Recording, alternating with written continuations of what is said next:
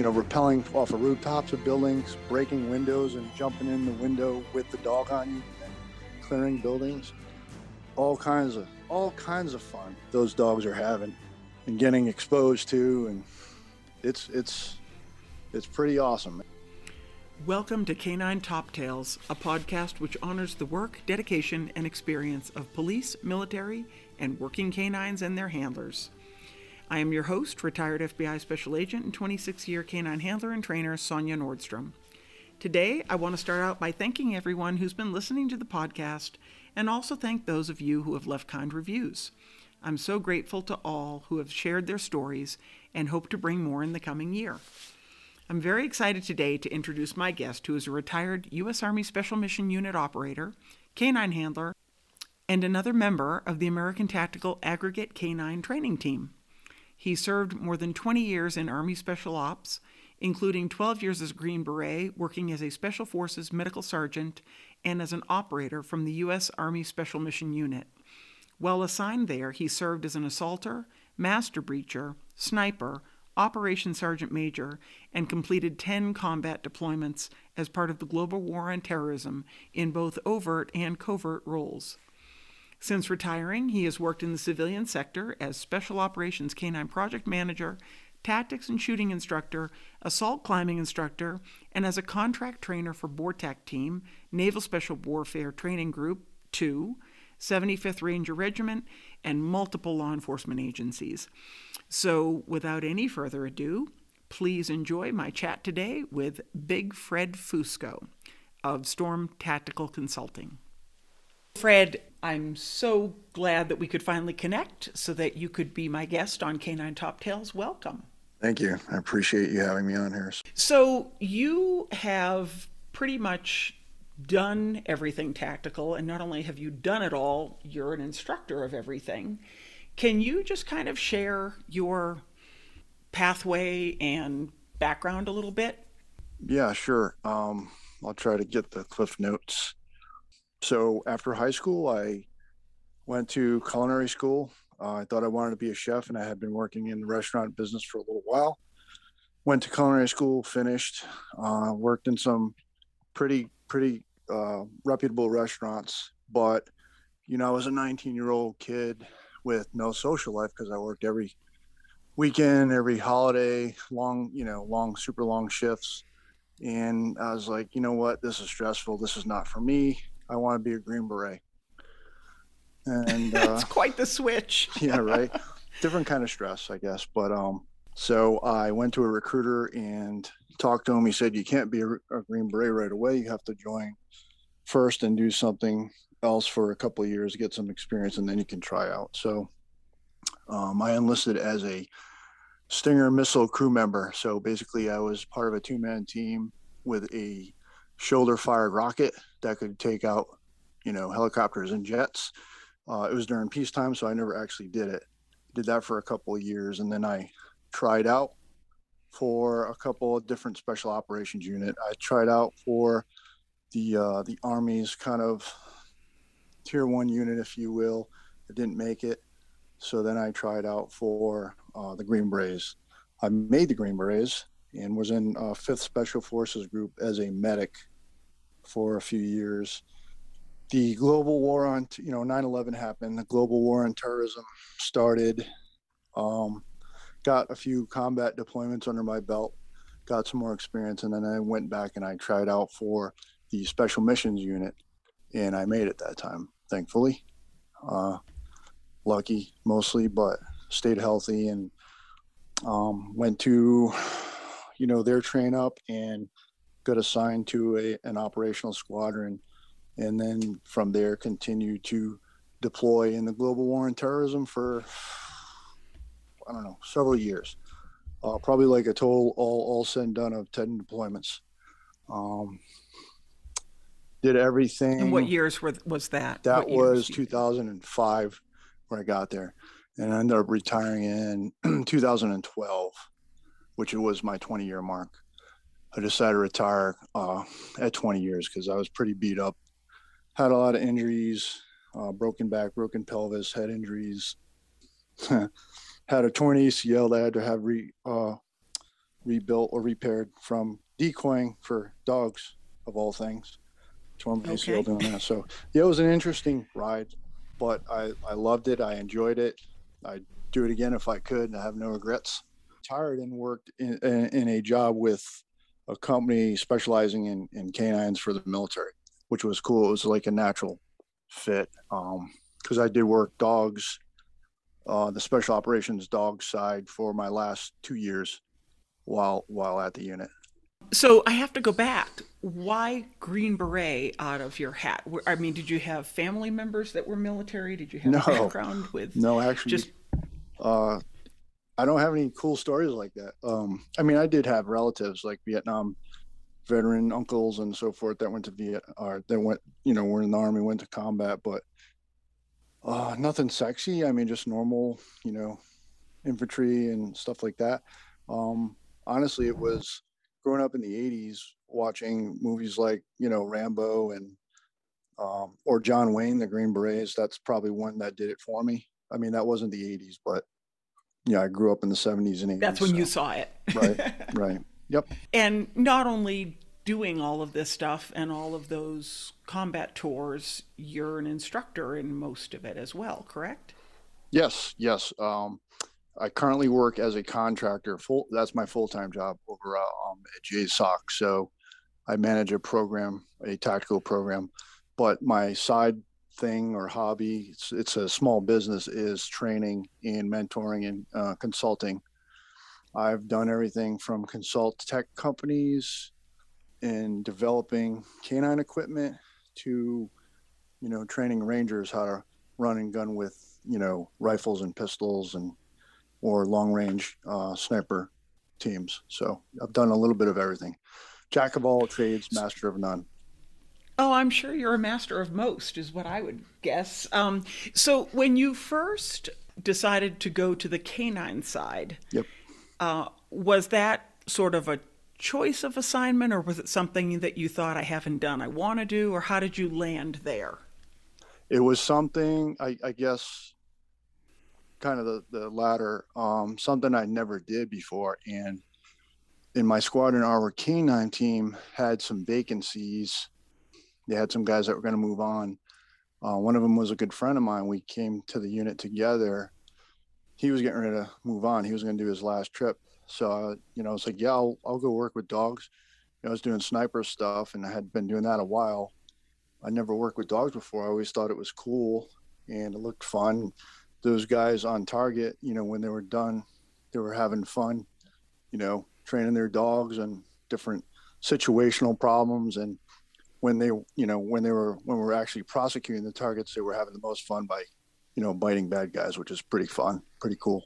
So yeah, I figured I'd give it a try. Did you have any, did you have any personal experiences in the field, um, where the dogs were very instrumental in bringing everybody home, oh. whether it was yours or somebody else's? Oh, oh, absolutely. Um, I'm sitting here today with a pulse probably because at least, uh, I, I think it's seven, seven of them uh, in my squadron alone that they were, most of the times it was um, searching for, we call them squirters, bad guys that leave the target because they either heard us coming on the helicopters or they had some type of early warning, some neighbor called them or something. Um, and they would go hide. They'd go run and hide in other buildings or wood lines or whatever. And, um, you know, we have camera systems in aircraft and stuff like that that watch that stuff. And they can kind of direct us to areas. They can't see everything. They can't, like, penetrate the vegetation. But they can see some, you know, the technology is pretty amazing. So they can kind of talk us in to areas where those people hide. And, you know, if you're part of that security team that's going with that handler, you know, he's got to focus on his dog and hunting that bad guy down. So he can't really pull his own security. So we go out there with those guys and do that. And, um, you know, you're kind of putting it out there. So personally, I've had, like I said, several dogs find um bad guys either with an explosive device or suicide vests or something that found them before it was too late, you know. Um unfortunately, a lot of those dogs they they die because of that. Uh, they get either either the bad guy sees them coming, or the dog's on a bite and he blows himself up. Or there was a dog that actually um, drug a bad guy out of a culvert by his leg, and we don't know for sure if the guy popped a grenade on his on his belt. Uh, what could have happened as he was drag, uh, dragging the guy out, he could have pulled the pin on the grenade, you know, getting snagged, and the thing just went off and killed the dog, killed the bad guy as well. But yeah, there are several situations where stuff like that happened. In your, I mean, what you even do now and what you did for the private company, and, and even what you did at the end of your military career, what kind of um, specific challenges did you face that were sort of unexpected that then you took back and could train for? Or what sort of um, things are you really asking these dogs to do? That's a, that's a question we could probably spend all day on. Um, yeah, there's, there's always issues, you know, every dog's different. They all have their own personalities, they all have their quirks. What the dogs see in combat, more more times than not, there there's a few exceptions, was which much much less stimulating or stressful than, you know, the training training hits or training assaults. So you really laid it on thick in training. Yeah, yeah. To... We we build them up to be to make them think they're invincible. I mean, honestly, you know, just like police world, right? They do the same thing with a little more control because of the liability issue and, you know, certifications and whatnot. But um, yeah, you know, train them to be invincible, and then that way, come game day, they're ready. Were the deployments then pretty consistent with the training? You might have had three of them that were like horrible, you know, where there's like, you know, uh, accurate gunfire or, you know, I E Ds or something like that. But then there's those other ninety-seven that were like quiet. Everybody came out of the house and lined up, and we kind of cuffed them and took them back, and, you know, it was uneventful. So I just found, even in, in my level of training, creating reality in training is really the, the most difficult challenge. You know, very oftentimes, at least domestically, training's pretty sterile. Yeah. The environments tend to be a little bit sterile. They're sort of abandoned buildings, or they're yep. abandoned neighborhoods. There's always, like in Iraq, there's stray dogs everywhere. They travel in packs, and they're always out at night, and they're always barking at everybody that's walking around. You gotta, those dogs, our dogs, because typically they're off lead out in front of the patrol, have to ignore them, you know?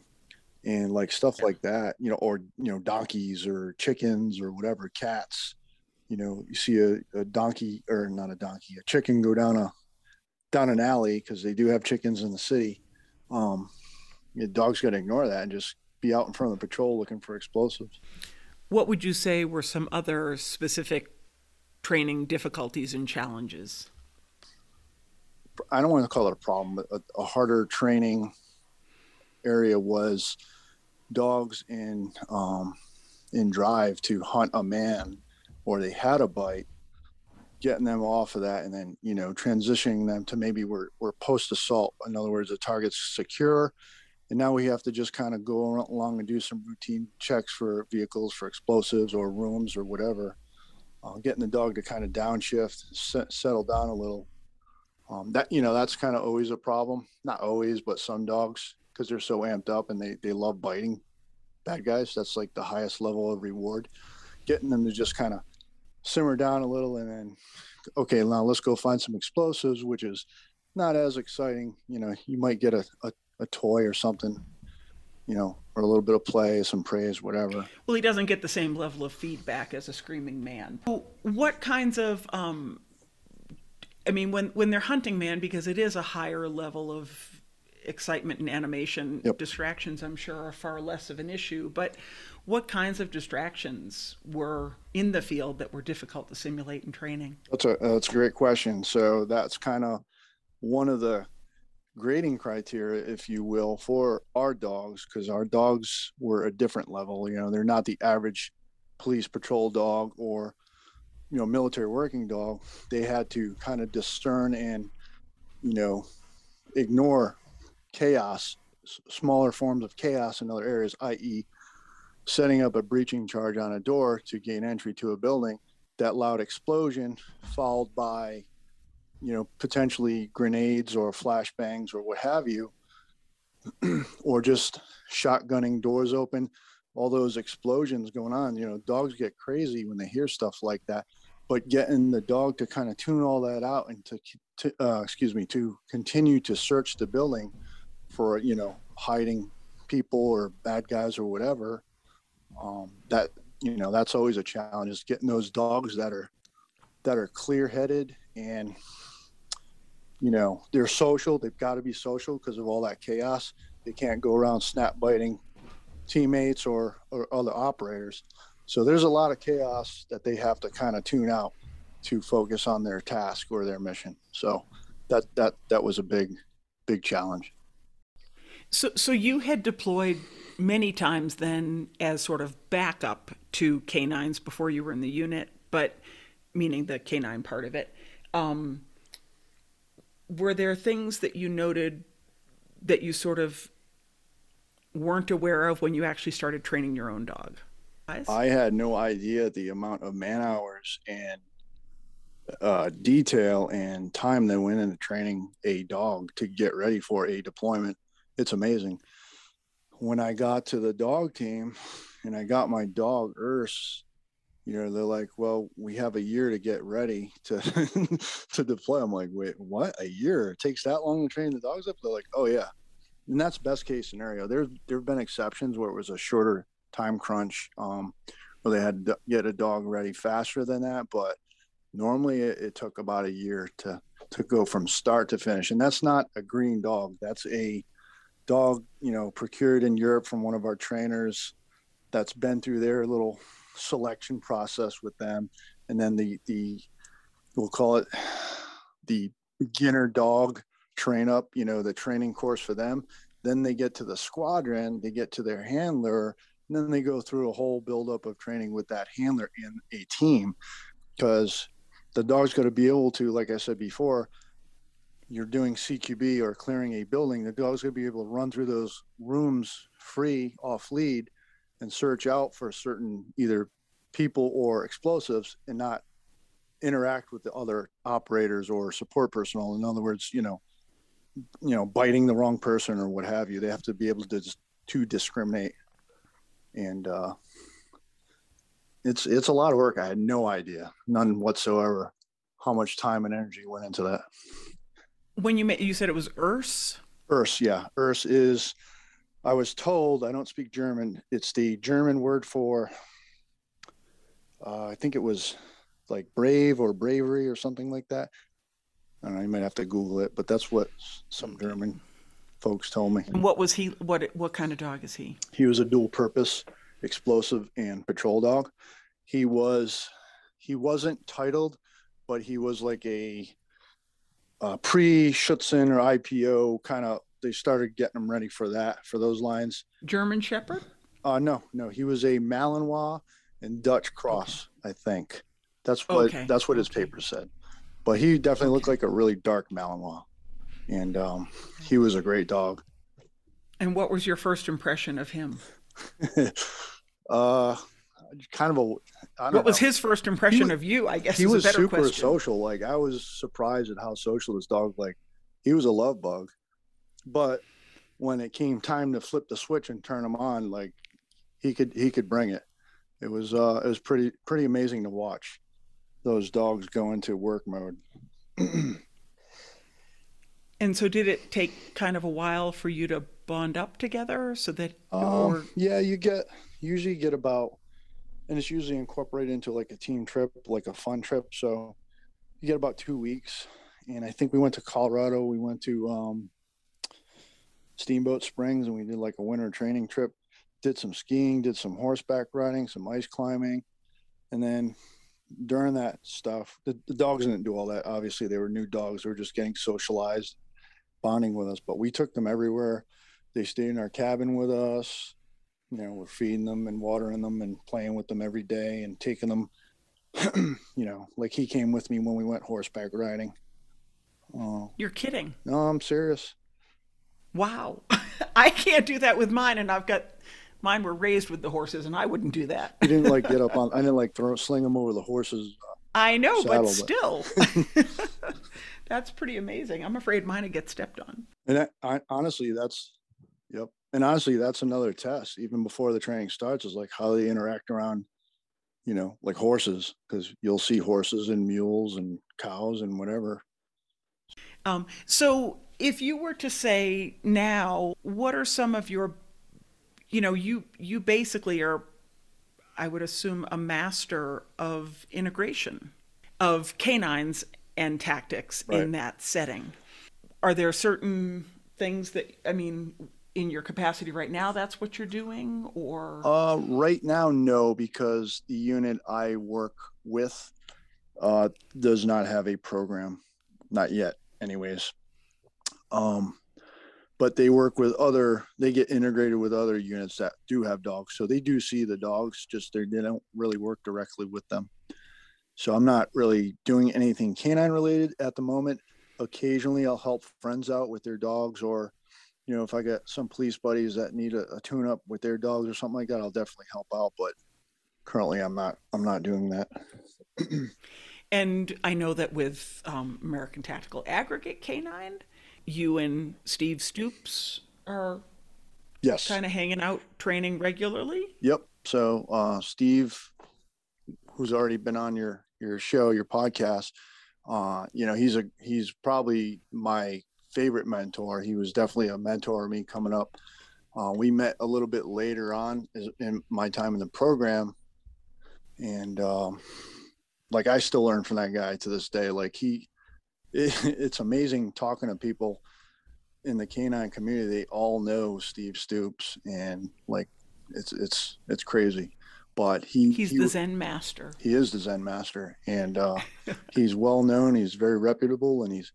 He's a super humble man, and uh, yep, we like to we like to drink. Well, he drinks the P B Rs, but I like the finer beers. I'm a little bit of a snob, beer and whiskey, but we do uh, have beers together every now and again, and then sometimes yeah. on the weekends we'll get together with his local knuckle draggers training club. Yep, the combatives, canine combatives, with some civilians that are working their dogs for protection and, you know, obedience and stuff like that. We get out there and just have fun. And are you working a dog with that? Yeah. So I have a, he's kind of retired from working. I mean, I'll still give him bites every now and again, 'cause you know, he loves it. He's about ten years old, um, boy, who is a dog that I procured on a trip to Europe when I worked for a company, uh, as a, I was like their special operations canine pro project manager, I guess. And, um, bought twenty dogs over from Europe.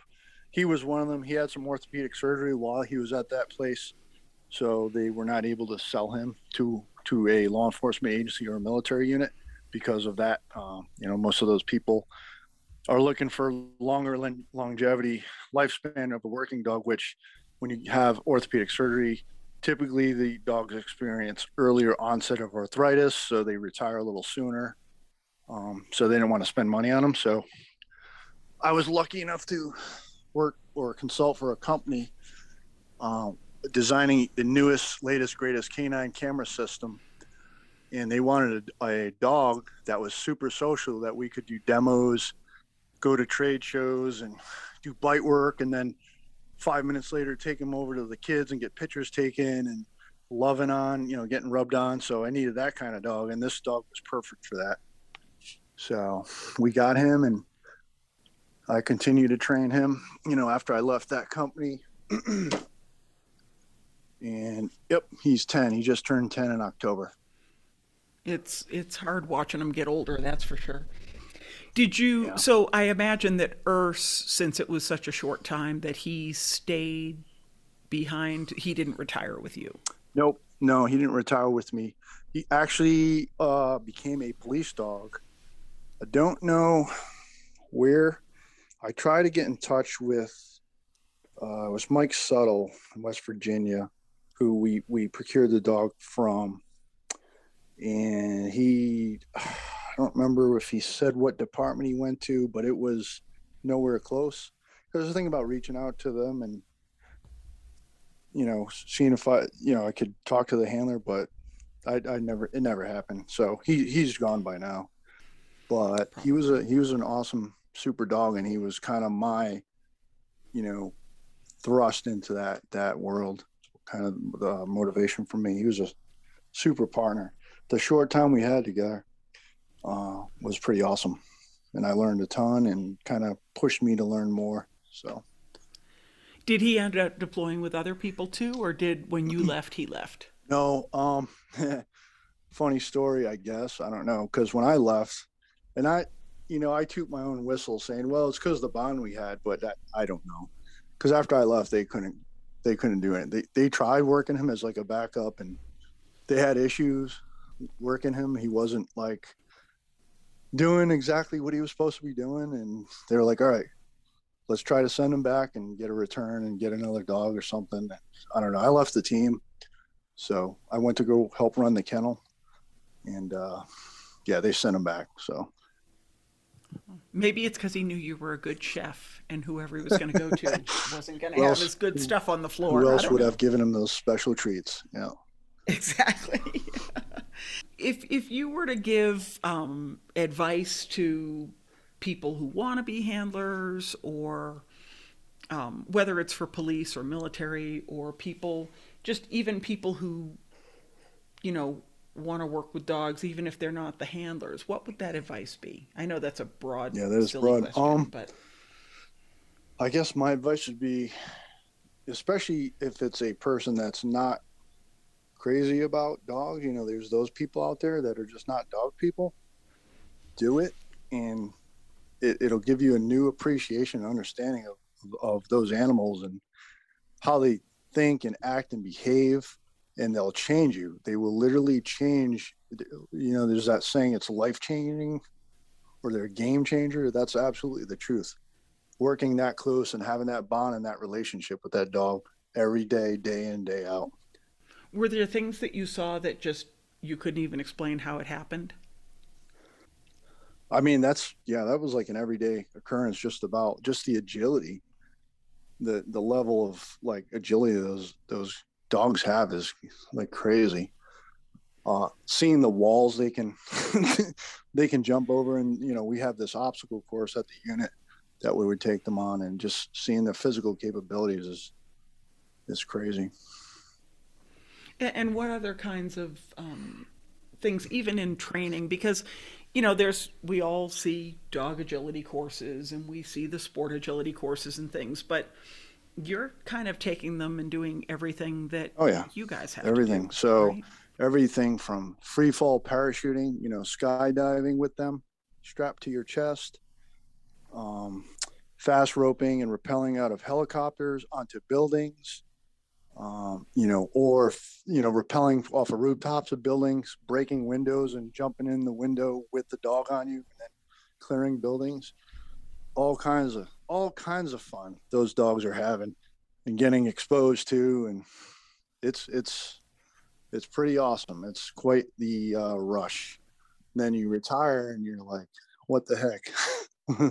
I, I don't know that every dog would think that jumping out of a helicopter is fun, but apparently that says a lot about the dogs well, that, you're selecting. I don't know. Right. That's a part of the, that selection process. I think, I think their attrition rate is what much higher than ours was for, for selecting and assessing. In fact, I know for a fact it was, you know, I think it was bad at spitballing the numbers, but it was definitely less than twenty percent of a, you know, wow.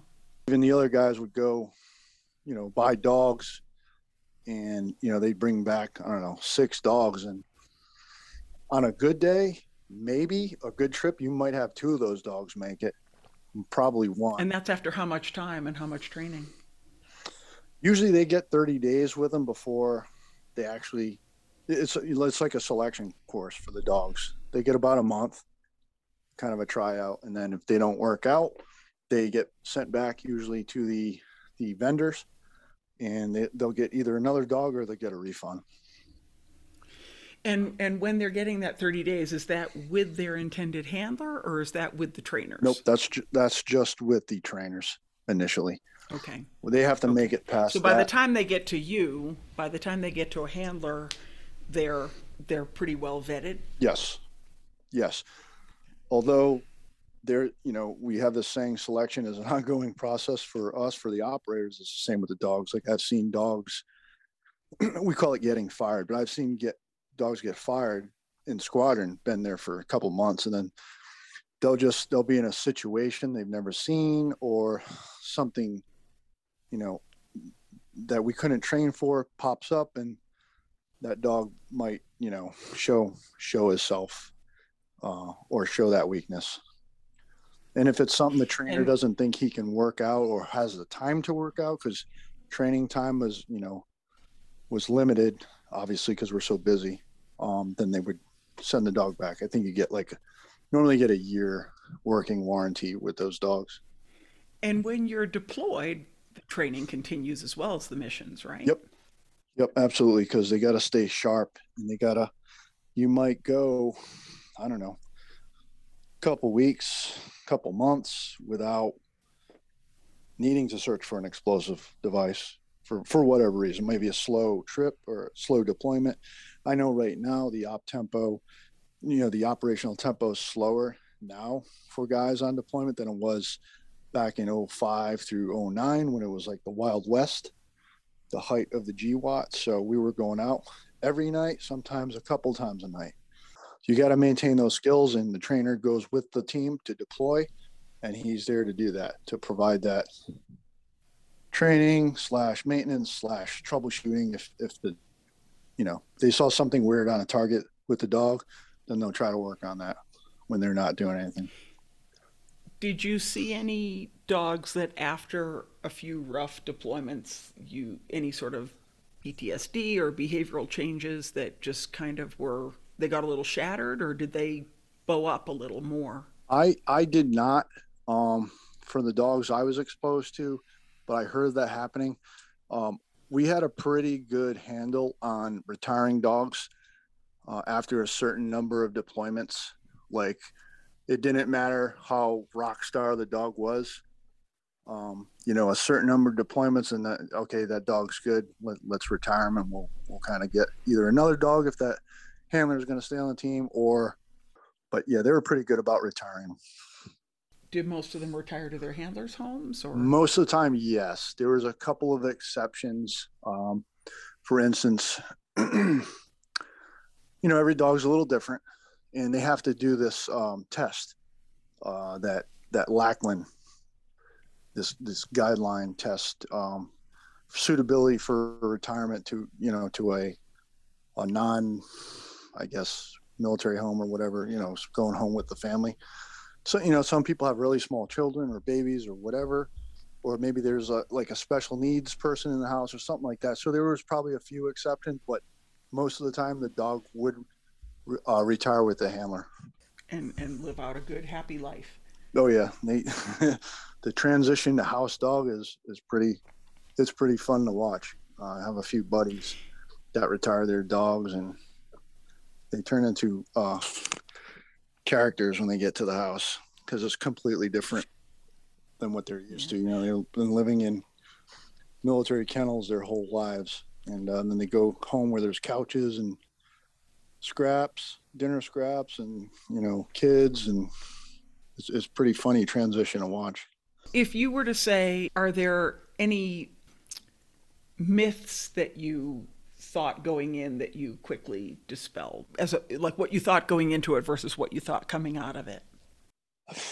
I don't, I don't think so. I mean, before working with them, before I got where I was, you know, I, you know, it's like, I think it's a stereotype that everybody has in their brain, as those dogs are man-eating monsters that the only person they don't eat is the handler, and then everybody else does. And I, I think that's probably had some truth in it back in the police, old police canine days.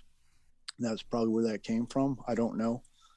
But um, yeah, I guess my misconception is how, like, team or pack or, so, you know, socially uh, stable they are. Like, like I said, even with the, at home with the kids, like I've had some, Uh, dogs I had to keep at home while I was doing that job for recovery. They had surgery or whatever from from gunshot wounds and, and stuff like that. Dogs actually survived and brought them home because they can't stay in the kennel. They have to be under kind of twenty-four hour watch and, you know, dressing changes and the whole nine, kind of little nursing care for the dog. Um, and just watching them around the families, like, wow, you know, initially they're muzzled and cause you, you're not really sure, you know, you're scared, but and it's like, they settle in and they they just, you know, and that's what the trainers train them for, that sociability. That's they, they've got to be a strong dog. They've got to have the nerve, but they've got to be super social. Well, they need that desire to bond and to want to be yep. connected. You know? Yeah. And, you know, like I said, chaotic conditions, I might have to climb a wall or to a rooftop to get into a building. And I've got to hand my dog up to somebody or tie a, a, a rope to him and hoist him up to a rooftop, and somebody else has to grab him. And, you know, that in the dark, you know, bunch of weird looking guys in the dark handling a dog that, that can kind of nuke you at a moment's notice. They've got yeah. to have a certain, certain stability to them. Yeah. Did you have any accidental bites? Not, not with the, not with the war dogs. I've had okay. some accidental bites with, um, honestly, training dogs at that company. I did get an accidental bite, and it was completely my own fault. Something stupid. I was trying to show a new apprentice trainer something. He was trying to out out a ball from a dog, and me being this dog's sole decoy his whole time there, it's like, give me that leash. Let me show you how to get this dog in the trailer. So that didn't work out well for me. Um, and then another time was when I had Boy. We were at the public dog park here in town. And Boy is a super social dog. And then this guy lets his, um, I think it was a Cane Corso, out of his car, runs right up to Boy and starts getting very aggressive and try to snap at Boy. So I ended up having to pull Boy off of him. And um, when I did, when Boy let go of this dog's neck, the dog bit me in the arm and then in the knee, like really quick snap bites. So I needed some, I need, you're not supposed to suture or staple dog bites, but they were pretty big. So ugh, I went to the God. emergency room shortly after that, but it was a, someone else's pet dog, you know, just, yeah.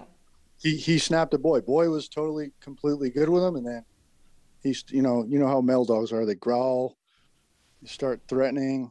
Oh, I'm, you know, I'm tougher than you. I'm more of an alpha, and it happens. That was probably my own fault for bringing him over there, but. Cool. So um, I will certainly include um, information. So if people want to get a hold of you, you say you are still working in a contract, but you still do your own um, uh, tactical, right? You've got yeah, Storm Tactical, tactical. Consulting. Yes. Okay. Uh, Storm Tactical Consulting. Yep. I have a, if you Google Storm Tactical Consulting, it'll bring you to the, uh, to the link, or I have an Instagram uh, with the same title and Facebook with the same title. Storm and that's Tactical for, Consulting. That's for corporate, for police, for military? That's for anybody, really. Okay. Um, okay. Yep. Only primarily the canine stuff I've, I've done with clients has been military or security or police. Um, but I, I've got friends that do, you know, home dogs and pet dogs. Oh yeah, Steve Stoops, he got me bit once. I'll tell you that story another time. That doesn't surprise me at all. Well, and that brings me to, and hopefully you and Steve, you know, through A TAC will be teaming up. And yeah, hopefully to, uh, we're trying yeah. to get it get it off the ground. Yeah, because I think that, you know, the combined dog zen and tactical zen that you guys bring is a nice package um, to do whatever sort of yeah everything the aggregate need. As he says exactly right? and the that's aggregate why the total the aggregate. package shooting yeah well and handling. I think that's it's a tough right. thing to bring all that together. I mean, it's one thing to sit at paper targets when you're not breathing heavy, when you're not managing a dog, when you're not running, when you're not going through a window, when you're not rappelling out of a building. Um entirely different, right? Exactly. Exactly. So. Uh, you know, they, they will call it, dog trainers will call it, um, um, you know, exposure to um, environmentals, right? Environmental training. That's a whole nother meeting. Well, you start jumping out of helicopters and, you know, high high altitude aircraft and stuff like that. Different just type the heart of rate alone is going to throw you off, right? just just the heart yeah, rate and the stress, right? You've got to simulate that stress somehow, and and I that's think right. that's and and the commotion that you describe and all those other things. It's, yep, uh, stress stress inoculation. Isn't that what the pro trainers call it? I don't know. You're one of them, so I, if that's what you want to call it, that's what you can call it. Make myself sound intelligent. There you go. I like that, stress inoculation with canine. So, any other words of wisdom you'd like to share? No, I don't. I don't have a lot of wisdom. You've got um, a lot of I wisdom. Just, you got a lot. You've got so much you can't even compartmentalize. I just, it. I just like to have fun. I like to find stuff and do stuff that entertains me, and then I get bored after a while. That's why I love dogs, because they're not boring. They, you know, like cats are boring. I could never have a cat. Uh, dogs, it's always something different, always an adventure. Um, but no, just, I guess, thank you. Thank you very much for having me on. Uh, been looking forward to doing this for a while. You know, Steve's been ranting and raving about it. So has uh, Shannon, and yeah, I'm glad we finally got to talk. Yeah, well, thank you so much. Stay safe and keep doing the great work that you've been doing. And we thank you for all that you have done, past, present, and future. I hope everyone enjoyed this interview with Fred Fusco. I'd like to leave you with a quote that he posted along with a picture of his canine Urs. Trust. Having a relationship built on trust is the most important part of any partnership, whether it's human or otherwise.